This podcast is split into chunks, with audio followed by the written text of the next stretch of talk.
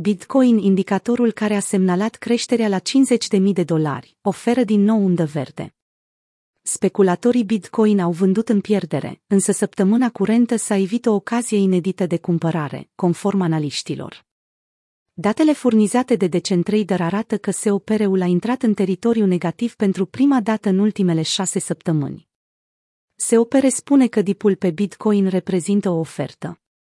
Fiind un semnal clasic de cumpărare, SOPR-ul negativ implică faptul că vânzătorii de Bitcoin și-au vândut în pierdere monedele, așadar situația reprezintă o oportunitate pentru holderii pe termen lung de a profita de active digitale la preț redus.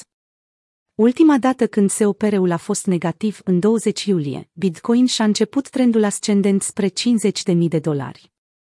Spend Output Profit Ratio a intrat ieri în teritoriu negativ, pe măsură ce speculatorii on-chain și-au vândut în pierdere monedele BTC, a spus Philip Swift într-un mesaj postat pe Twitter.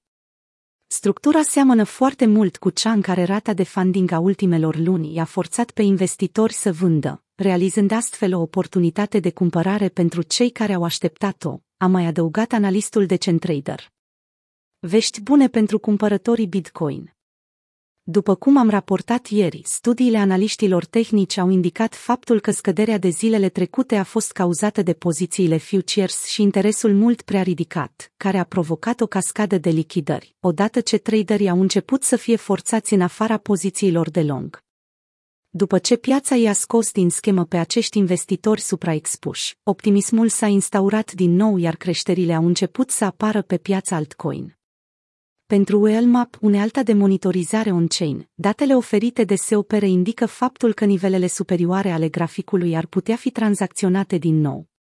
Se opere în jurul valorii 1, într-un trend ascendent, înseamnă știri pozitive pentru cumpărători, au transmis reprezentanții Wellmap într-un mesaj postat pe Twitter.